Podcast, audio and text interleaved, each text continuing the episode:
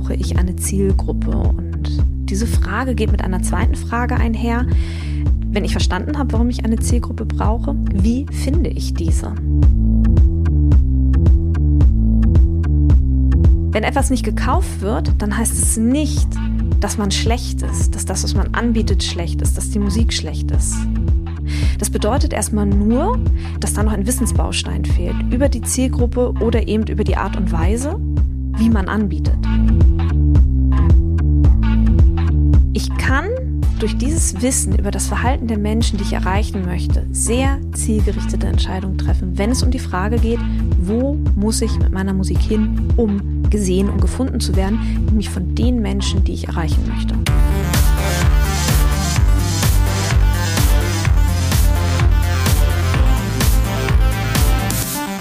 Und herzlich willkommen zum Podcast von Raketerei. Ich bin Imke Machura, ich wohne in Hamburg und mein Herz schlägt für Musik. Ich habe meine Leidenschaft zum Beruf machen können.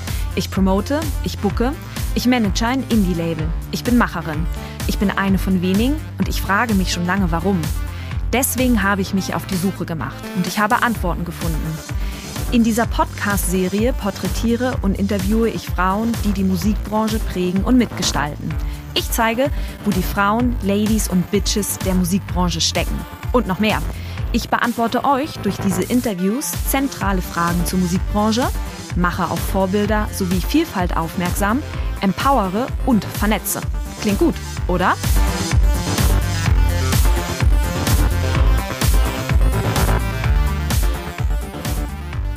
Herzlichen Dank für das liebe Feedback, das mich nach der letzten Sendung erreicht hat oder nach meiner letzten Podcast-Folge erreicht hat. In der letzten Podcast-Folge bin ich der Frage nachgegangen, wie man eigentlich Reichweite aufbauen kann. Und ja, ich habe einige E-Mails bekommen, die mich sehr, sehr, sehr gefreut haben.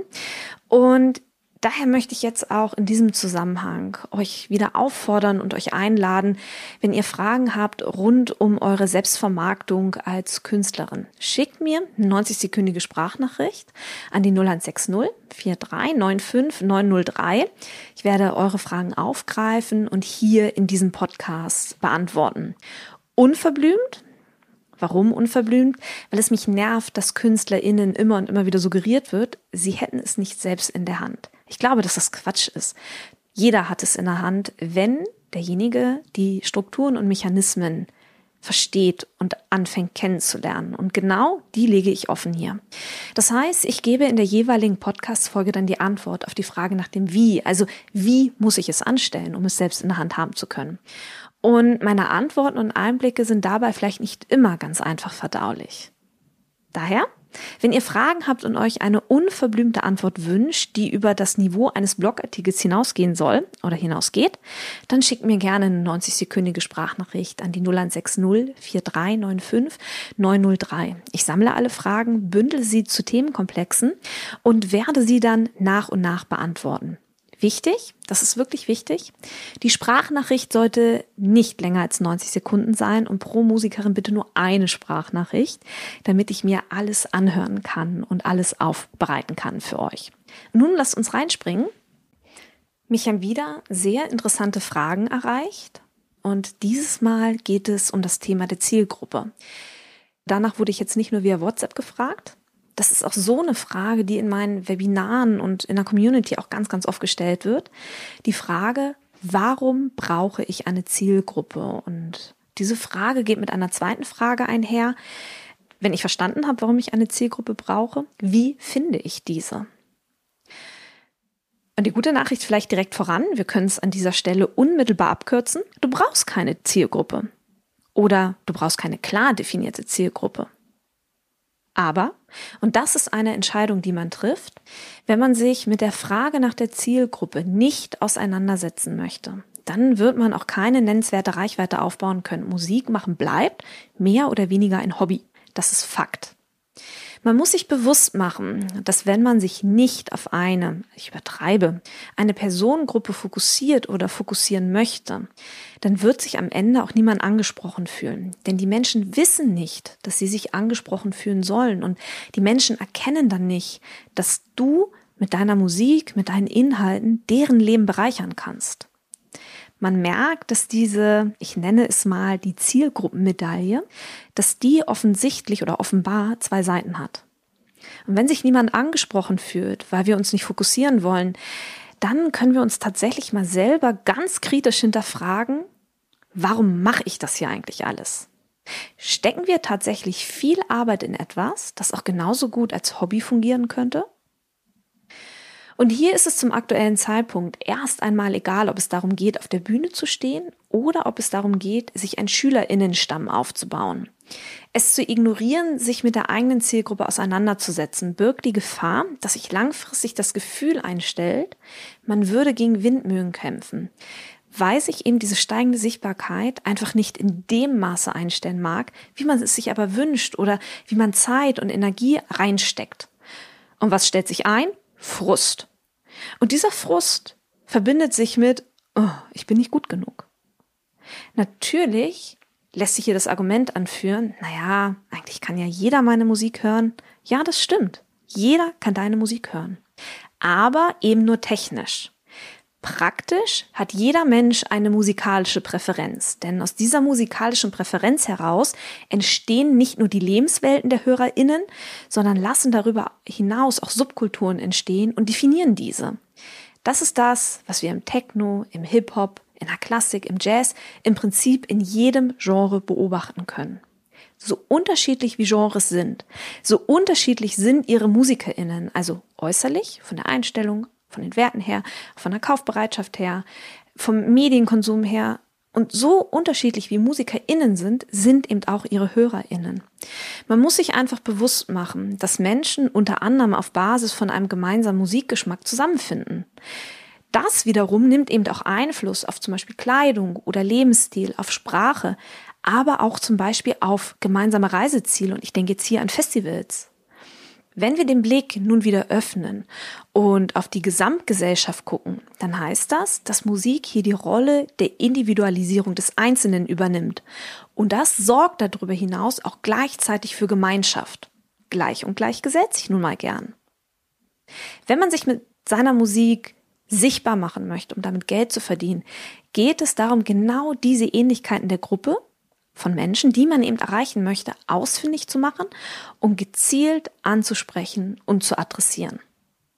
Genau das beschreibt es auch, wenn ich von Personengruppe spreche. Hier geht es nicht um Stereotypisierung oder darum, Menschen in Schubladen zu stecken. Hier geht es darum, sich eine Basis zu schaffen, auf der man Entscheidungen treffen kann. Hier würde ich sogar noch einen Schritt weiter gehen. Hier geht es darum, sich eine Basis zu schaffen, auf der man Entscheidungen treffen sollte, die dabei eben unterstützen die individuellen Ziele, wie zum Beispiel Steigerung des Umsatzes oder Erweiterung der Followerzahl zu erreichen. Denn durch die Kenntnis der Zielgruppe fällt es uns viel, viel, viel leichter, Entscheidungen zu treffen, wenn es um so Fragen geht, ja, welchen, auf welcher Social Media Plattform sollte ich denn ein Profil anlegen? Wenn man seine Zielgruppe nicht kennt, dann wird die Antwort ausfallen auf jeder, weil du streust dann halt einfach ganz weit. Aber ist ja völlig irre. Niemand kann alle Social-Media-Plattformen adäquat bespielen. Auch findet man dann, wenn man sich anfängt, mit seiner Zielgruppe auseinanderzusetzen, viel, viel schneller eine Antwort auf die Frage, soll ich eine CD oder eine Platte pressen lassen? Oder auch, welche Art von Merch sollte ich anbieten? Kurz, wir machen uns das Leben einfacher und es ist kein Stochern im Dunkeln. Das Problem ist nämlich, wenn wir unsere MitmusikerInnen nach ihren Erfahrungen und Erfahrungswerten fragen, dass die jeweiligen KünstlerInnen natürlich aus ihrer Lebensrealität antworten. Versteht mich nicht falsch, Erfahrungsaustausch ist super wichtig. Aber aus dieser Perspektive eben nicht immer sinnvoll, denn diese sprechen möglicherweise eine ganz andere Zielgruppe an als du. Und das, was bei anderen funktioniert, mit einer anderen Zielgruppe, da heißt es noch lange nicht, dass das eben auch bei dir funktioniert. Bei diesem ganzen Thema Zielgruppe ist es wichtig, zwei Dinge zu unterscheiden. Nämlich zum einen Menschen, die wir erreichen, und zum anderen die Menschen, die wir erreichen wollen. Das ist ein himmelweiter Unterschied. Ausgangspunkt ist immer die Frage, ich habe es gerade schon angedeutet, wen möchte ich eigentlich erreichen? Also wer soll zum Beispiel auf einem Konzert vor mir stehen?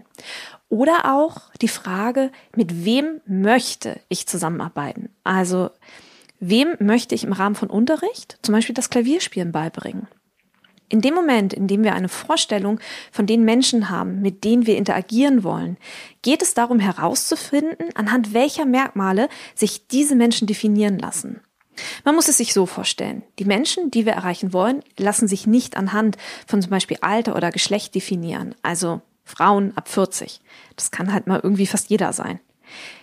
Wichtig ist zu verinnerlichen, dass jede Zielgruppe mehrdimensional ist und dass Merkmale wie Geschlecht und Alter, also Frau ab 40, lediglich zu einer einzigen Merkmalskategorie definiert werden können, nämlich die Kategorie der demografischen Aspekte. Darüber hinaus brauchen wir aber weitere Informationen, um eben diese Mehrdimensionalität einer Zielgruppe zu verstehen. Darüber hinaus brauchen wir eine Vorstellung zum Beispiel davon, wie sich die Menschen, die wir erreichen wollen, wohl verhalten. Hier geht es darum, sich zu fragen, zum Beispiel, wie diese Menschen Medien konsumieren. Also lesen sie Zeitung oder hören sie eher Radio. Aber auch wie diese Menschen Musik hören. Also rein digital mit Hilfe von Streamingdiensten oder kaufen diese Menschen Schallplatten. Wir müssen herausfinden, wie diese Menschen das Internet nutzen. Also surfen sie wild rum oder haben sie feste Anlaufstationen, die sie abklappern und nach 15 Minuten, bums, ist der Computer wieder aus. Die Auseinandersetzung mit dem Verhalten derer, die wir erreichen wollen, gibt, Achtung, das ist jetzt ganz, ganz wichtig, Aufschluss darüber, wo, also wo man mit seiner Musik stattfinden muss, um genau diese Menschen zu erreichen. Wenn jemand Radio hört, ein Radiohörer ist, dann macht es wenig Sinn, in eine Zeitungsannonce zu, zu inserieren. Ja, wenn jemand zu Hause ganz viel Zeitungen liest, dann macht es wenig Sinn, mit Online-Blogs zu kooperieren. Ja, also davon sind Entscheidungen abhängig. Na, so kann man dann zum Beispiel ganz gezielt Werbung schalten. Es kann ganz gezielt eine passende Promoterin engagiert werden. Ja, und man vermeidet auf diese Weise Streuverluste, die am Ende des Tages Geld kosten. Ich habe in einer der vergangenen Folgen erzählt, dass wir nicht darauf warten sollten, dass die Menschen zu uns kommen. Wir müssen raus aus unseren eigenen Kanälen, um eine Followerschaft aufzubauen. Und dabei verteilen wir, wie Hänsel und Gretel, Brotkrumen im Internet, die wiederum zu uns führen. Dadurch, dass wir in andere Kanäle reingehen, kommentieren, mitdiskutieren. Und ich kann durch dieses Wissen über das Verhalten der Menschen, die ich erreichen möchte, sehr zielgerichtete Entscheidungen treffen, wenn es um die Frage geht, wo muss ich mit meiner Musik hin, um gesehen und gefunden zu werden, nämlich von den Menschen, die ich erreichen möchte. Nachdem wir eine Vorstellung davon haben, wie sie demografisch aufgestellt sind und sich verhalten, setzen wir uns mit ihrem Leben und ihrem Alltag auseinander. Wir fragen uns zum Beispiel, ob sie in der Stadt oder auf dem Land leben, welche finanziellen Budgets ihnen zur Verfügung stehen, aber auch welchen Bildungsabschluss sie haben. Solche Hinweise geben dann den Rahmen vor, wie unser Angebot gestrickt sein muss, dass es nicht nur die richtigen Menschen erreicht, sondern eben auch von den richtigen Menschen konsumiert und gekauft wird. Es ist zum Beispiel schwierig, etwas hochpreisig anzubieten, Achtung, ich übertreibe, wenn die Zielgruppe aber von Sozialhilfe lebt. In der letzten Merkmalskategorie geht es dann darum, was Menschen nicht unmittelbar zum Ausdruck bringen, was aber zum Beispiel durch die Perspektiven, Meinungen, die sie haben oder Marken, die sie kaufen oder auch nicht kaufen, deutlich wird. Hier geht es um Glaubenssätze, um Werte, um Einstellungen. Und diese letzte Kategorie macht deutlich, warum es besonders wichtig ist, mit den Menschen ins Gespräch zu kommen und sich mit ihnen auszutauschen. An diesem Punkt wird mir im Rahmen meiner Arbeit ganz oft die Frage gestellt, ja, aber wo kann ich mich denn mit Menschen austauschen? Zum Beispiel, wenn ihr Konzerte spielt am Merchstand. Ich kann nur empfehlen, sich mit an den Merchstand zu stellen und einfach nur die Frage zu stellen, hey, wo bist du eigentlich auf mich aufmerksam geworden? Es macht auch total Sinn, wenn man sich ein Newsletter aufgebaut hat, im Newsletter einfach mal zu fragen, wo seid ihr auf mich aufmerksam geworden? Wie habt ihr mich kennengelernt? Menschen, und das darf man nicht unterschätzen, Menschen reden gerne, Menschen helfen gerne weiter, Menschen geben gerne Einblicke. Und wenn sie diese Einblicke nicht geben wollen, dann werden sie das zum Ausdruck bringen. Und das ist okay. Die Menschen kennenzulernen, die man erreichen möchte, bedeutet im Prinzip aus Informationen, die man bekommt, Annahmen abzuleiten. Zu gucken, ob diese Annahmen stimmen und dann auf deren Basis dann eben zu handeln. Ein Beispiel. Ich stelle mir vor, dass meine Fans gerne Wohnzimmerkonzerte erleben und dass das Menschen sind, die eher wohlhabend sind. So, das ist jetzt meine Annahme. Also biete ich aktiv die Möglichkeit an, mich für ein Wohnzimmerkonzert zu buchen und ich gucke dann, ob meine Annahme über die Menschen, die ich erreichen möchte, stimmt. Wird gebucht, dann wird dieses Angebot ausgebaut. Dann baue ich dieses Angebot aus. Zum Beispiel schalte eine Facebook-Ads-Kampagne rauf. Ne? Hier vielleicht nochmal in die Podcast-Folge reinhören, wie baue ich eigentlich Reichweite auf. Da greife ich genau dieses Thema auf. Wird allerdings nicht gebucht, dann liegt die Vermutung nahe, dass ich das Angebot oder aber die Art und Weise, wie ich dieses Angebot ausspreche, überarbeiten sollte. Wenn etwas nicht gekauft wird, dann heißt es nicht, dass man schlecht ist, dass das, was man anbietet, schlecht ist, dass die Musik schlecht ist. Das bedeutet erstmal nur, dass da noch ein Wissensbaustein fehlt über die Zielgruppe oder eben über die Art und Weise, wie man anbietet. Denn beim Aufbau einer Fanbase geht es darum, die eigenen Kanäle zu verlassen und immer und immer wieder Angebote zu machen, die sich an den Bedürfnissen der Fans orientieren und nicht zu warten, dass die Fans eben kommen und konsumieren, nämlich das, was du ihnen anbietest.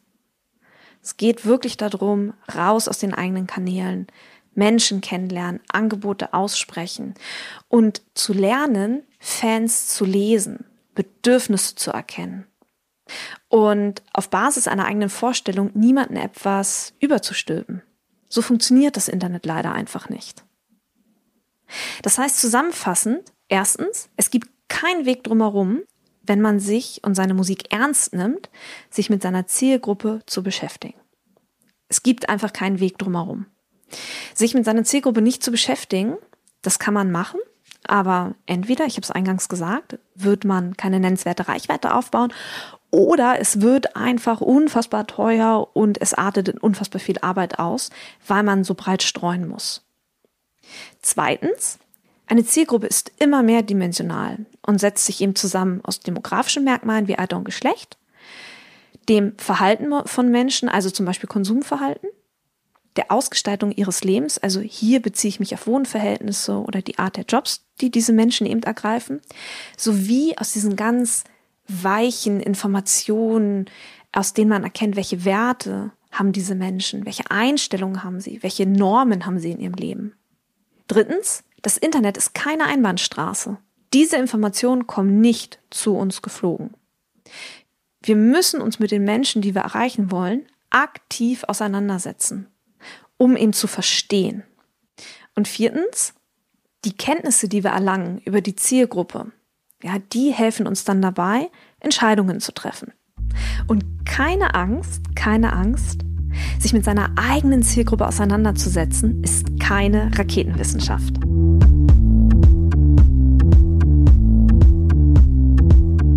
Herzlichen Dank fürs Zuhören. Ich möchte zu guter Letzt noch alle Musikerinnen unter euch in die Facebook-Gruppe Raketerei Backstage einladen. Hier findet über den Podcast hinaus weiterer Austausch zu Musikbranchenthemen statt. Auch veranstalte ich in dieser Facebook-Gruppe regelmäßig Facebook Lives, in denen ich weiteren Input gebe. Hin und wieder habe ich auch Frauen aus der Musikbranche zu Gast, die uns einen Einblick in ihre Tätigkeitsbereiche geben, damit wir eben alle verstehen, wie die Musikbranche denkt und funktioniert. Die Gruppe heißt Raketerei Backstage und alle Musikerinnen unter euch sind herzlich eingeladen.